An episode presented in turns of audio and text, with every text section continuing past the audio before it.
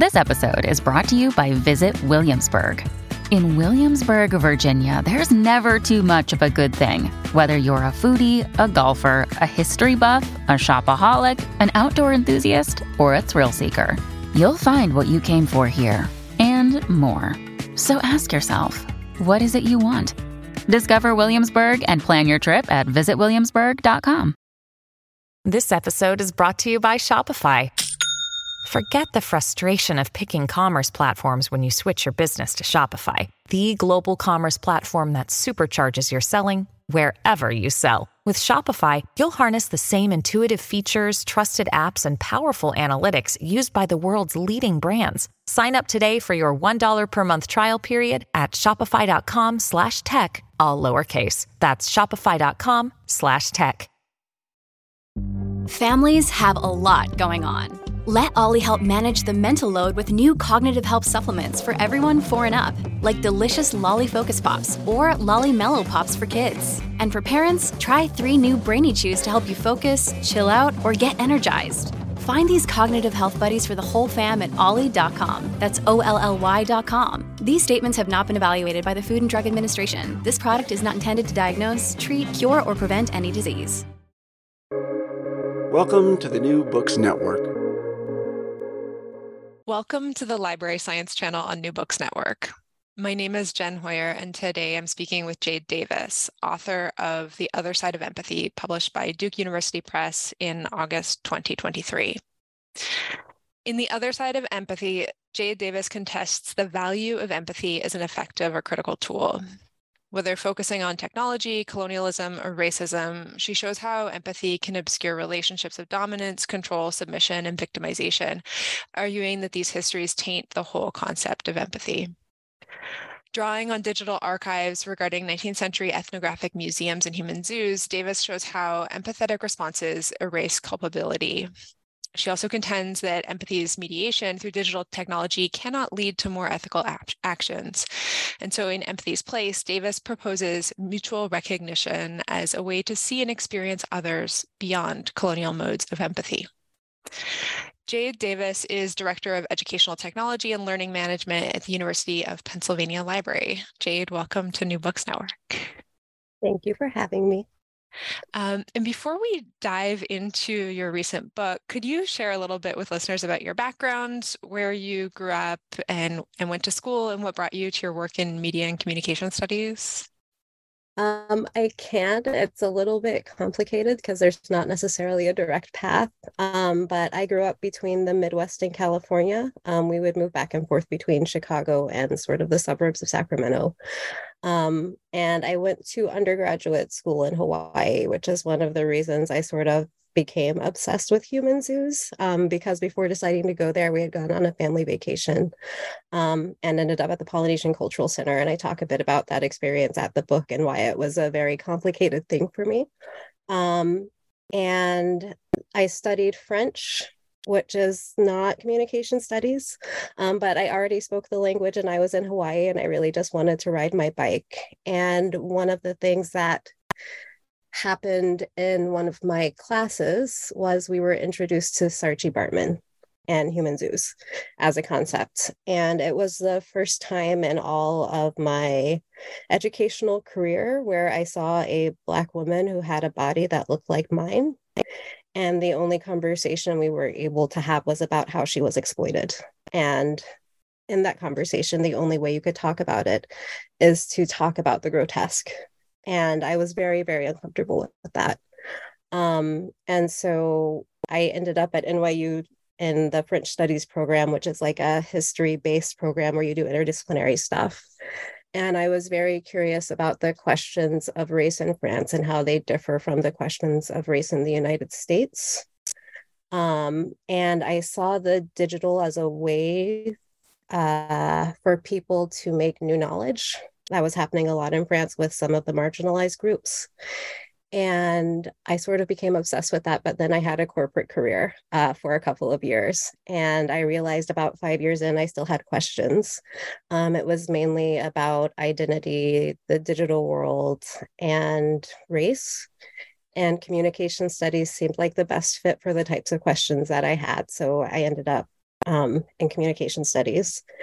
I had a born digital dissertation where I took a whole bunch of photographs that had been digitized in official archives from all over the place and reposted them on Tumblr and sort of watched what happened to them. It was a really, really interesting experience. People who followed the Tumblr blog started sending in their own family pictures to be added to the archive, which was really, really wonderful. And I fell in love with a whole lot of photographs and just said, this is vintage Black beauty. It doesn't matter where they came from. These are the photos that exist of these people. And if we can represent them in other spaces, we can divorce them from sort of the shackles of only seeing oppression and sort of just allow the people to be people. And a couple of those pictures that I was like really moved by and that people who went to the Tumblr blog responded to a lot ended up in the book as two of the groups that I talk about. Oh, that's an amazing trajectory also, just to think about how we end up where we are doing like a lot of different meaningful things along the way. I love how that. Yeah. It was one of those things where it felt sort of like everything coalesced into one thing. And communication studies was probably the right home because I usually just talk about the digital media, culture, technology component. But the beautiful thing was there was also performance studies. And that allowed me to dive into affect and writing voice and thinking about how we represent what we're finding differently. And I think that was really meaningful and important for me. Oh, that's amazing. Well, and so then you've kind of hinted at what I wanted to chat about next, which is really how you arrived at this book. But I'm curious if you can expand on how you got here and what your journey has been on, like thinking specifically about empathy. So I have a PhD, which means that I've done a whole lot of school. And the experience of Sarchi Baartman has sort of been the experience of dealing with things that have to do with race in the academy. It's either Afro-pessimism or it's, this is what oppression looks like. At one point, I think the thing that really started me going, I need to examine this a bit more, was there's a blog called Sociological Images. And they had a trigger warning, and it was for racism and oppression. And then it was just a picture of a group of performers. And it was from an ethnographic show. And so because these people participated in this thing that we've decided is horrible, yes, it might be horrible. Everybody associated with it becomes part of that. But the only way we get to understand that is by seeing the people who were exploited, who were there for a reason, though. So part of the process of sort of learning about how we talk about different groups was seeing the places where people just sort of get their agency completely removed and they get objectified in a particular way, and realizing that, and I knew this before I was in graduate school, that I'm always going to be part of the group that's objectified in that way, regardless of who I am. And so the question of empathy for me was always, okay, if we talk about being able to code switch, and we talk about being able to navigate these different worlds and navigate these different conversations, that's always on the side of the people who have the least power. And if we talk about empathy, we say empathy is for everybody. But more often than not, the people who have violence inflicted on them are the ones who are asked to empathize with the situation the person who was violent towards them was in. And it doesn't go both ways. And I found that really limiting. And I also want people to have protected brain space. It's okay to have negative thoughts. Like, people are going to hate me. It's fine if you hate me. Just don't kill me. And so empathy has always felt like this really big non-action that doesn't lead to anything more.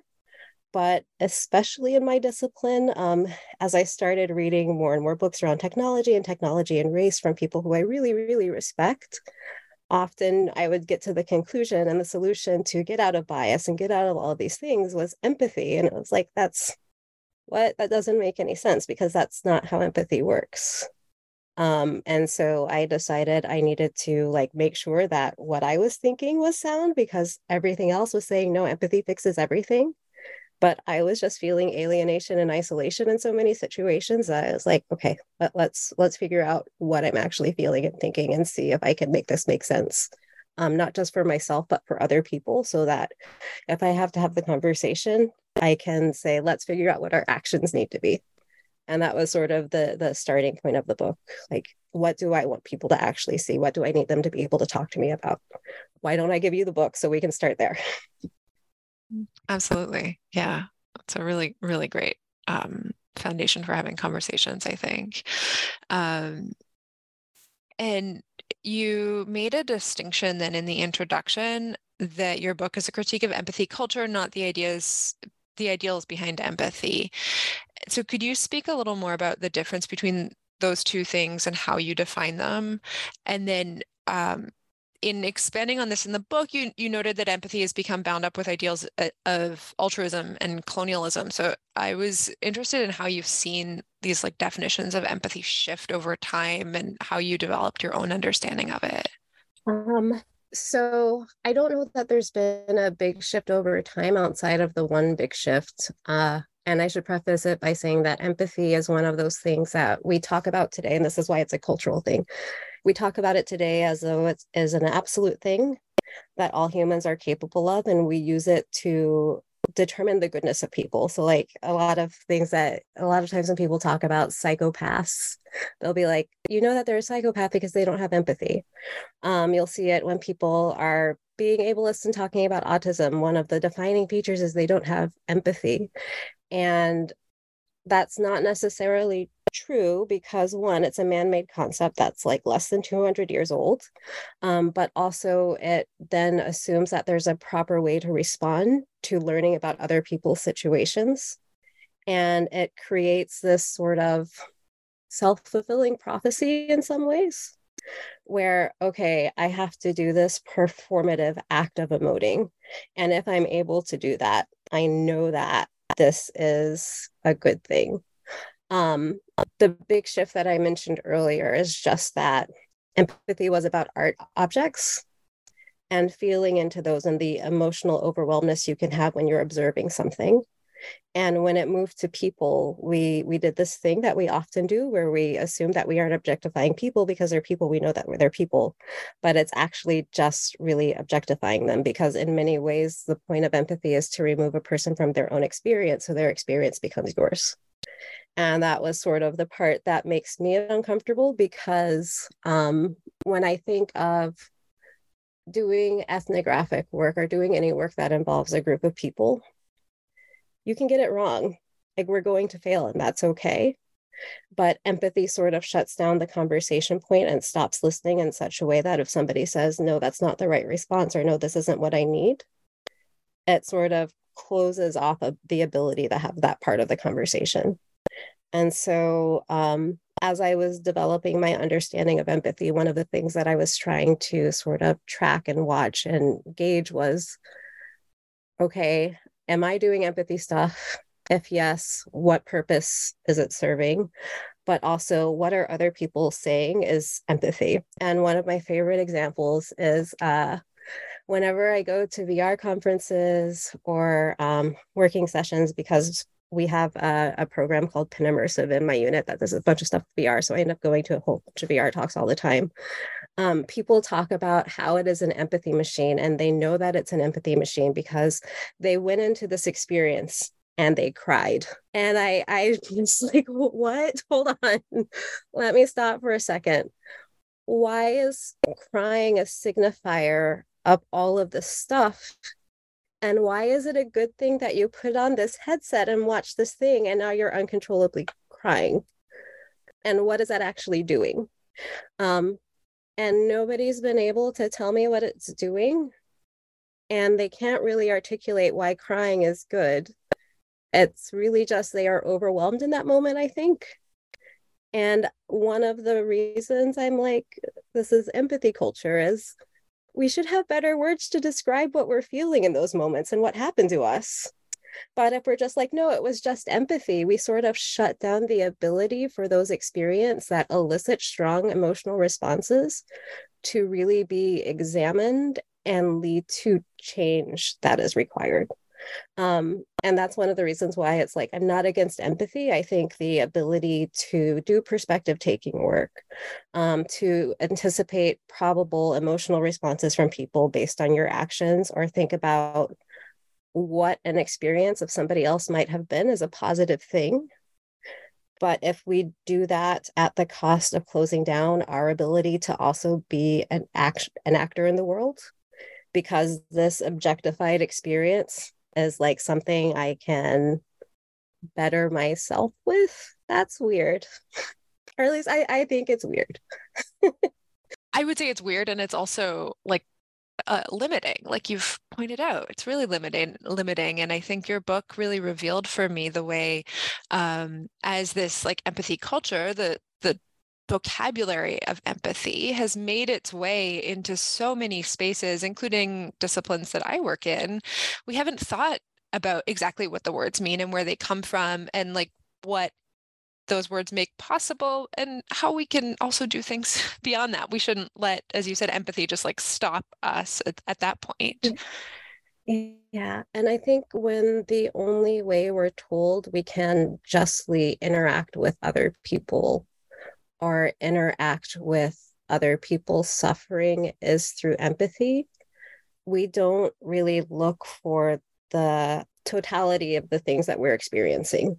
It becomes easy and beneficial to tack on to the nuggets of suffering, because we know it's going to elicit that response, like the crying. It's like, oh, okay, if I found the oppression, if I found the bad thing, I don't need to do anything else, because this is the thing that's going to make people excited. And I don't mean excited like happy, but excited as in more stimulated than they would be otherwise, because it's an easy thing to clamp onto. And I'm more interested in nuance, and I'm more interested in the actions we take once we realize there's a space where people are suffering. Definitely. Yeah. And I guess,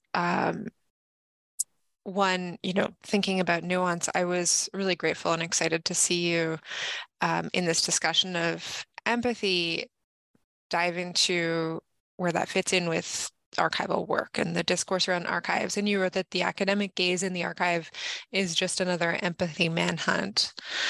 How do technology and media and archives rely on empathy as a way to engage with the past? And how do you see this I guess like limiting the nuance of our engagement with the historic record? I think this is a complicated question. I don't think people intentionally go into spaces or into technology expecting to have an empathetic experience, but I think that they're primed to do that. And I think so much of empathy culture says that the key to fixing so many problems that are inequality-based is empathy. And when I think of things like technologies and the archives, that is a space of inequality. There are power components to that most people aren't going to have access to. There are people who control the spaces. There are gatekeepers for those spaces. And while we all theoretically can interact with them, it's going to be an experience that's designed by somebody else. And for archives and libraries in particular, obviously critical librarianship is a thing now, but for a very long time, they were thought to be neutral spaces. And one of the limits of empathy is that it is a bias-based response. So you're more likely to have an empathetic response to something that is familiar to you. So it's like an in-group emotional ability, more or less. And the archives were collecting things from groups that weren't part of the groups that the archivists were part of. There is obviously a movement in librarianship to add more empathy as a way to sort of deal with some of the tensions that come from the past practices of collecting. But one of the reasons I find that very limiting is because, again, when we think about the way power works with empathy, it often feels like let's clean up the sins of the past instead of let's acknowledge the things that happened in the past. Let's acknowledge that these bad things happened, or we had bad practices, or these things were collected with bad faith, and actually talk about it. Let's figure out who needs to be at the table now.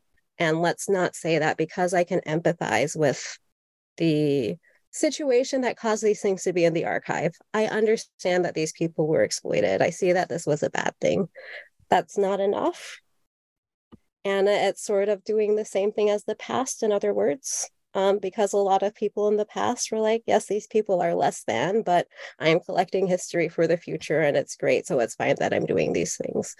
And I think empathy with the colonial gaze, because we're all part of the post-colonial world, it just ends up reinforcing, because it can't be separated from power, the things that created the initial archive. So we often don't get new trajectories in those spaces or new trajectories with technology. It tends to be the same things over and over again. It's just the way that we talk about them and our emotional response ends up more heightened than it was previously. I think that one of the things this question made me think of is what would be better? And I think having the work that goes into creating things be more visible would go a long way to helping just shift what we're seeing. Because get a corpus, it's like, oh, this has been thought through. This is great. This is exactly what I need. And the limits are invisible to you unless you know where to look or you know where the nooks and crannies are.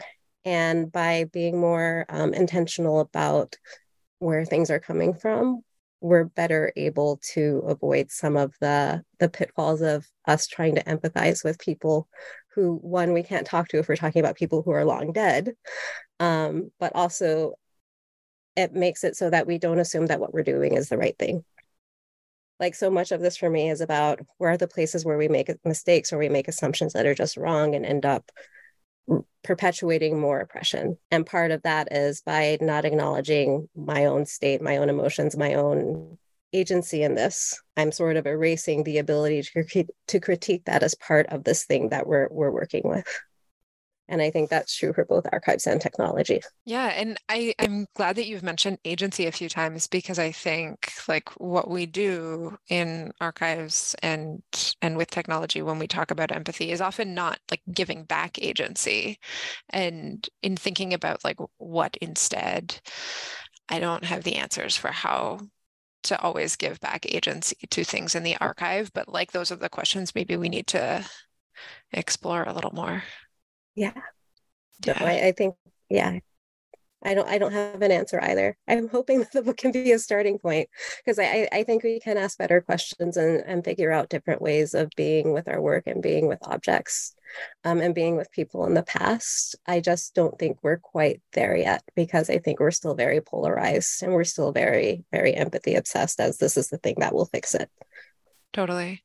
And I mean, speaking of things in the past, a lot of your writing in the first two chapters of this book is about human zoos. And I'd love if you could share a little with listeners about some of the examples you've written about, and then how empathy has played a role for current scholars looking back on that work and how it impacts and limits what we see in that material. So I have a mild obsession with human zoos, because I think that humans are just naturally curious about other people who are different, and that's fine. I also have a very bad reality TV show addiction, which I'm like, see, I would totally probably be a person who went to human zoos. And obviously I've mentioned I've been to the Polynesian Cultural Center, which technically is a human zoo. And I think it's a really important place to start, because empathy and human zoos are they're sort of coming into being at the same time, and they're coming into being with advances in photography and capturing images of actual people. And so they're this really fascinating moment of massive cultural and technological change, similar to what we're experiencing now, where people suddenly have access to different people. The example that I go into in the most depth is a group of people from the Khoikhoi tribe, which is the same group as Sarah Baartman, were brought to Paris in 1888. There were families that were brought. There were individuals. The two that I talk about the most are Elizabeth and Jacob, who I adored. I have a relationship with them in my head, but I know it's in my head because I find them to be very, very fun. And one of the things that I think is really special about right now, and really special about the digitization of all of the archives across different libraries, different companies too, is that there are these images that have been reproduced over and over again in scholarship, specifically of Lisbeth, just to sort of, because it's a photograph of a, I can't say it in English because I learned it in French, so I apologize, of a Hottentot, I think is the right way to say it in English, which is an offensive word, but she was like the photograph that is used. And it turns out that there was this huge marketing campaign when they went to Paris. And there are just all of these interviews that they did where people came and spoke to them. There are stories about them going out to plays and to circuses. I found a newspaper article where they talk about how beautiful the women are when they spoke. And there's just this really rich history that sort of says, yes, they were part of this human zoo experiment that happened in Europe in the late 1800s, but they also had agency in that moment. They were getting paid. They had benefits when they were put on display. They had access to things that they wouldn't have access to before. That these things were all very important to them, and I think it's important to acknowledge that, because when we pull forward to today, where we're in, again, that technological moment where there's all these new technologies, culture is shifting very rapidly. We're able to connect and see more people. We're in the same situation where there are all these campaigns to sort of, this is a thing to say, these are the things that you have to see, this is how you have to care about, and this is what it looks like. And they're all very empty signifiers of empathy. So I know that Twitter is no longer a thing, but like retweeting for awareness, yes, it's an action. And it's a way to say, look, I saw this and I cared about it. It's very, very performative. And when you look back in the archive of the human zoos, you see people who are doing similar things. Like, yeah, I went to the show, but I'm writing this article in the newspaper because I'm so unhappy with what I saw. And it's sort of like, okay, but you are participating in it, and you are also suddenly reducing these people to nothing in many ways, and not acknowledging the richness and nuance of the experience that they had. So like when you start going into the newspaper articles, you see stories of like kids who were French going into the space where the people were doing their performances and playing with the kids that were brought to France because they were just being kids. And all of these things are happening. And yes, the backdrop is this institution that's really awful and rooted in racism in many ways, and the grotesque and all of those wonderful words that we know how to use. But there's also so much beauty and so much humanness in the other part that we're able to retrieve now that everything's digitized. And the reason I say now that everything's digitized is because one of the limits in how people were using these archives before, and I've mostly seen the use of the photographs. I've seen the photographs reproduced all over the place, as they aren't housed with the newspaper archives. They're in completely different places. And so now that there's Gallica, everything goes into the same index and you get to look it up. And if you know the right metadata terms, suddenly everything comes together and you start seeing new words to look up and other archives. So then you go to like a newspaper.com and you go, I hadn't seen this name before. I wonder if I can find this name somewhere else. And you start being able to create these threads that allow for just a completely different story that can be meaningful in different ways to people. And one of the things that I did talk about in the book was two books that are the aftermath of museum shows that were revisiting the ethnographic shows that the museums had put on way back when. And they took two very different approaches. One was the much more common approach, which is let's just reproduce the human zoo exhibits to the best of our ability without actually bringing people here, but you will walk through this and sort of experience what it was like. Wasn't that horrible? And that doesn't allow for the moment of like, maybe something was fun, or maybe I enjoyed something. That's something I should question myself about and figure out, why did I enjoy that? Or what am I actually seeing? And the other one, there is a book called From Samoa with Love, which I'm saying because I want everybody to see the book From Samoa with Love. It's a great one. Rather than trying to recreate the human zoos. They went to the German Samoan descendants and said, this is what we want to do. And they worked with them to create an exhibit that took all of the artifacts and sort of reunited them with the people. And it allowed for the people in the city, which was like my favorite, it's sort of one of the most beautiful things. The people in the German city who had ties to the German colonial history in Samoa went to the show and were so moved by it and saw themselves in it so much, even though they weren't centered, that they brought their own items from home to the museum so that they could add them to their archive of German Samoan artifacts. And so I would love to see more of that, because I think that's the better work we can do with human zoos and colonial archives. That is where the pictures exist of people from certain groups. That is just the reality of it. If we only allow them to exist as an artifact of a horrible practice, we are redenying the humanity of the people. And we're also redenying the ability of people who live today, who often don't get to see themselves in the past, to recognize themselves as people who always had agency and the ability to move. And if we can acknowledge that the people that we often say are the least powerful have agency, my hope is that as we start thinking through technology today and our role in it, we realize, hey, maybe it's okay if I unplug the machine. I actually have agency to stop things or to change things. I can do a small action that might make a difference.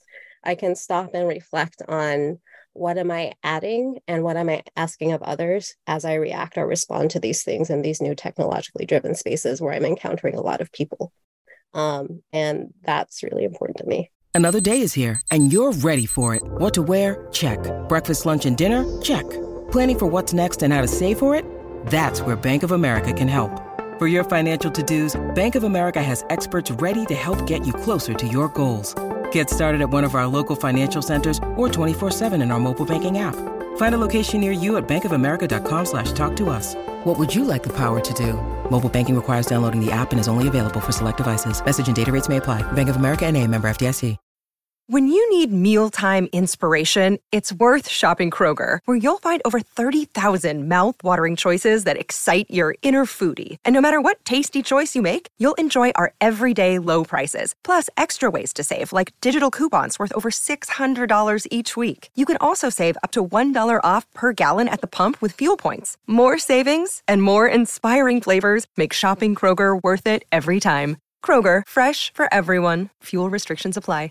Yeah, and it's really exciting to think about the possibilities. Yeah. And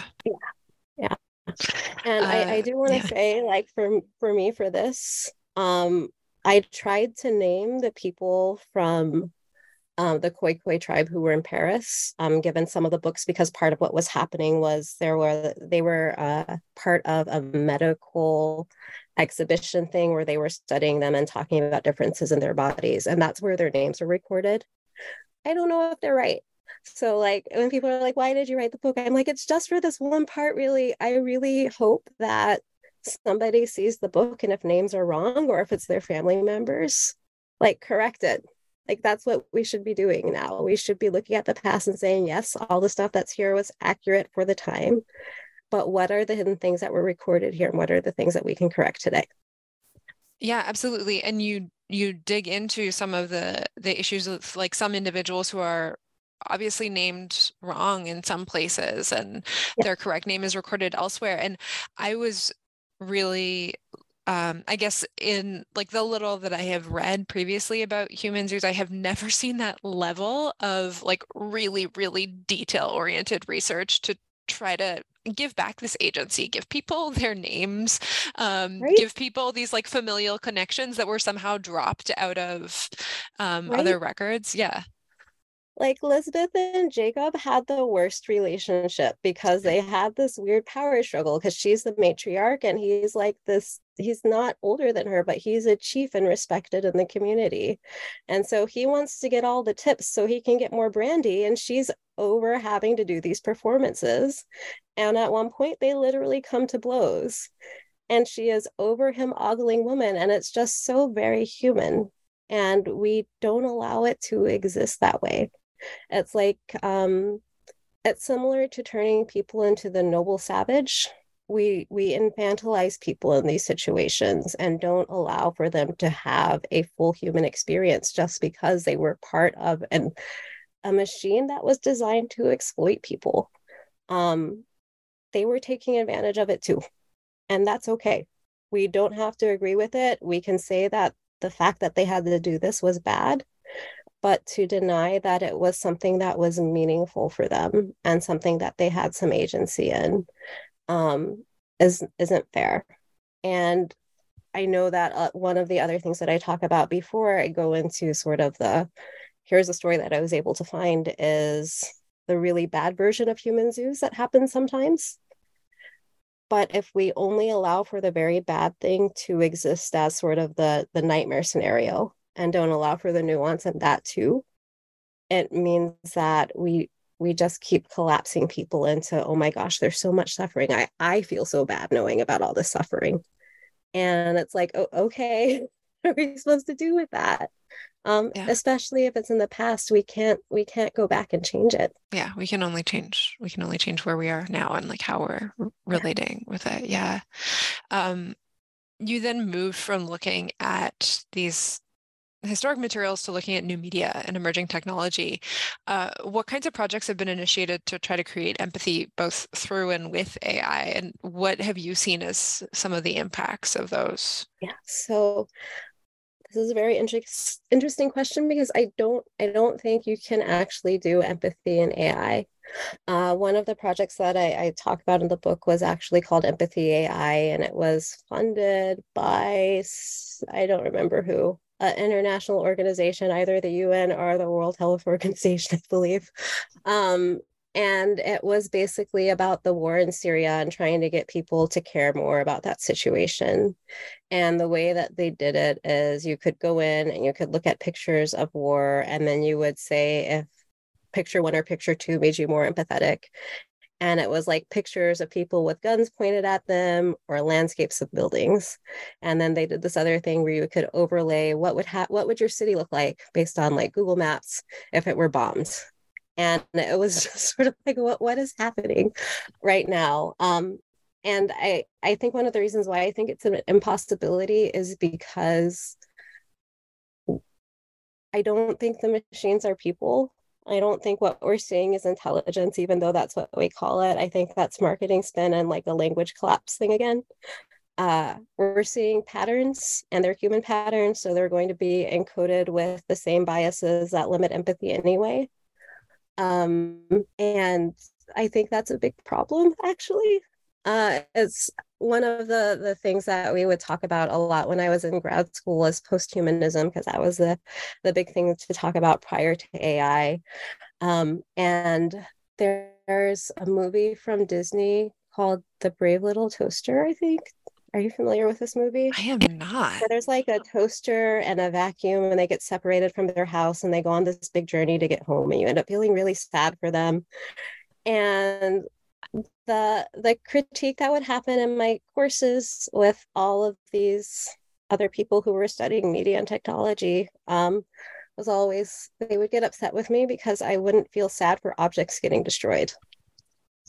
And I'd be like, okay, like I get it. Yes, it's wasteful. And I understand the emotion that you're having, and I can cultivate that in myself, but I don't think it's really that important actually. And what I've been finding with the AI stuff and the push for empathy because of empathy culture is we want to see it in all of the things. And when we talk about it, one, the examples where they've tried to do it with AI, like create something that can train people to be empathetic, obviously that falls flat because it ends up just being about, look at what happens if your town is blown up. But the other side of it is that we desperately want it to be more than it is. And it's not. It's just similar to the empathy thing. Yes, it's gimmicky, and there might be spaces where it helps, but the ability to emote with it doesn't necessarily mean anything other than you're able to extend your emotions, and that's fine, but that doesn't impact how you deal with other humans. there was a quote that I saw, I wish I could remember the name of the book, but the gist of it was that people were really upset that people were going into the generative AI tools and being mean to the AI and doing really offensive things in the AI. And the reason they were upset about it was because if you're willing to do that to an AI, what does that mean for how you are with other people? And I'm against that stance because I think it's, I want people to have fuller access to their full emotional capacity. And I don't think it's wrong to have bad thoughts. We all have little things that we do to work out negative feelings, video games, maybe we read books, or we like horror films, or we do other things just to get that type of release. And if that's a form of release for people, wouldn't it be better they do it with an AI that's not actually able to feel than to keep that bottled up and burst on other people? And so I think the question that I have about empathy and AI is, why would we want it to be there? And is that a good thing? And if it is there, what is it actually giving us? Because it's really just a reflection of ourselves and the patterns we produce rather than some revolutionary thing that's actually making us able to do something better necessarily. Totally. Yeah. And so then moving beyond empathy, you write that letting go of empathy and facing its other side is a decolonial project. How should we engage with the experiences and voices of others? And how does mutual recognition play a role in breaking cycles of empathy? How do we get there? The answer is really simple. Just listen. And if somebody asks something of you, if somebody says, this is something that would help me and it's something you're capable of doing that wouldn't cause harm to you, do it when you have the capacity to do it. I think this comes up a lot just because in my role, I supervise people. I actually recently was interviewing somebody and I asked them if they had any questions for me. And their question for me was, I read the introduction to your book, and I want to know how your stance on empathy impacts how you manage people. And I was like, oh, this is the easiest question you could have asked. I don't need to understand why the people who work for me are suffering or why they're having a hard time. I just need to make sure that I'm able to support them so that they can be successful or give them space if they actually need space at that time. They shouldn't feel obligated to try to get me to be in their position for me to do the right thing for them. And actually them having to do that is detrimental to me being a supportive supervisor because they're suddenly in a position to have to manage me and try to get my emotional state to match theirs in order for me to act. And especially if somebody's in distress, that process takes too long. And I'm probably not going to get it right. So it's much easier to say, I recognize in you that you are suffering. And as a person who has suffered, as a person who has needed support at times in a work environment, tell me what you need from me, because we are in this together. We are trying to move forward together. We are working on something together. This is a collaborative project we're going through by working together and living with each other in different ways. What do you need from me? And can I tell you what I need from you? And can we figure out where our middle ground is so that we move forward together? And that's sort of the goal of mutual recognition. It's to say that even if I try, I might miss what's happening. I might not get it. But I'll have things like that for me that are the same. And that's just part of the human experience. If we know that we are going through this together, how do we move forward in a way that feels just and beneficial for both of us? And how do we make space when we need space to deal with the big, heavy things like suffering or things that we might otherwise say, tell me everything about it so that I can now empathize with you and go, I get it. I get it, which is really empty and frankly not true because we all have our own very unique experiences. And so even when we get it, it's always sort of a failure. And that's also the thing that we have to recognize is how much we fail with each other and how those moments where we fail end up being the moments where we can learn and grow the most. But to do that, we have to actually be able to recognize them and talk about them in a meaningful way. That just gives me so much hope about like what is possible and how this can be transferred in like such meaningful and empowering ways into even, like our practical work situations. Yeah. That's really helpful. Well, I've taken a lot of your time, but before we wrap up, I would love to hear what you're working on next. No pressure. But if you have any new projects that you're hoping to work on, things your conversations you're having, things you're writing that come out of this book, or like something totally different.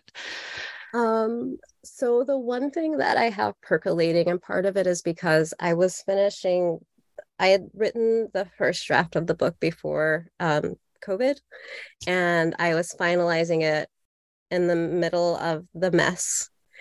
And I was like, I could theoretically rewrite this entire book, but I am not going to do that. I don't feel like doing that.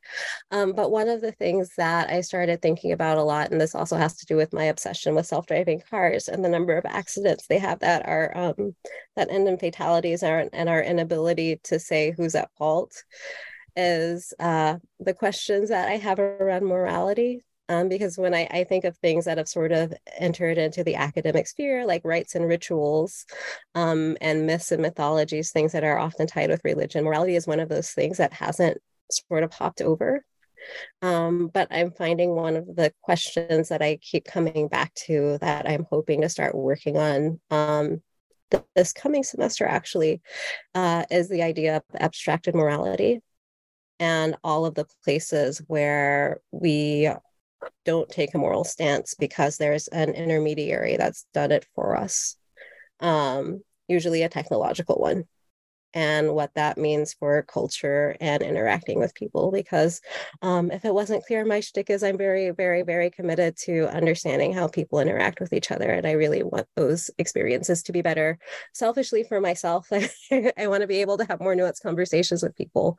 But it's something that I would like to see more of in academic writing, because I think a lot of the questions and pitfalls we keep running into are really questions about morality. So like with the AI thing and all the conversation right now is, oh my gosh, it's either going to be really amazing or it's going to destroy the world. Like I said earlier, what if we just unplug the machines? The answer to that, it's a moral dilemma. If this has been integrated into culture and society so much, the decision to unplug it has a whole bunch of moral things tied to it that have to do with capitalism and culture. But we don't talk about them in that way, because we only talk about them in terms of progress, which is similar to empathy in that it's a newer concept that we, once we adopted it, there that was the only thing that existed. And so that's what I hope to work on next. Well, that sounds like a good project, a good like intellectual challenge also. Yeah. I think it'll be fun. Yeah. Totally. Well, thank you so much. Thank you for taking time to chat today. And once again, my guest is Jade Davis, author of The Other Side of Empathy, published by Duke University Press. My name is Jen Hoyer, and you're listening to New Books Network.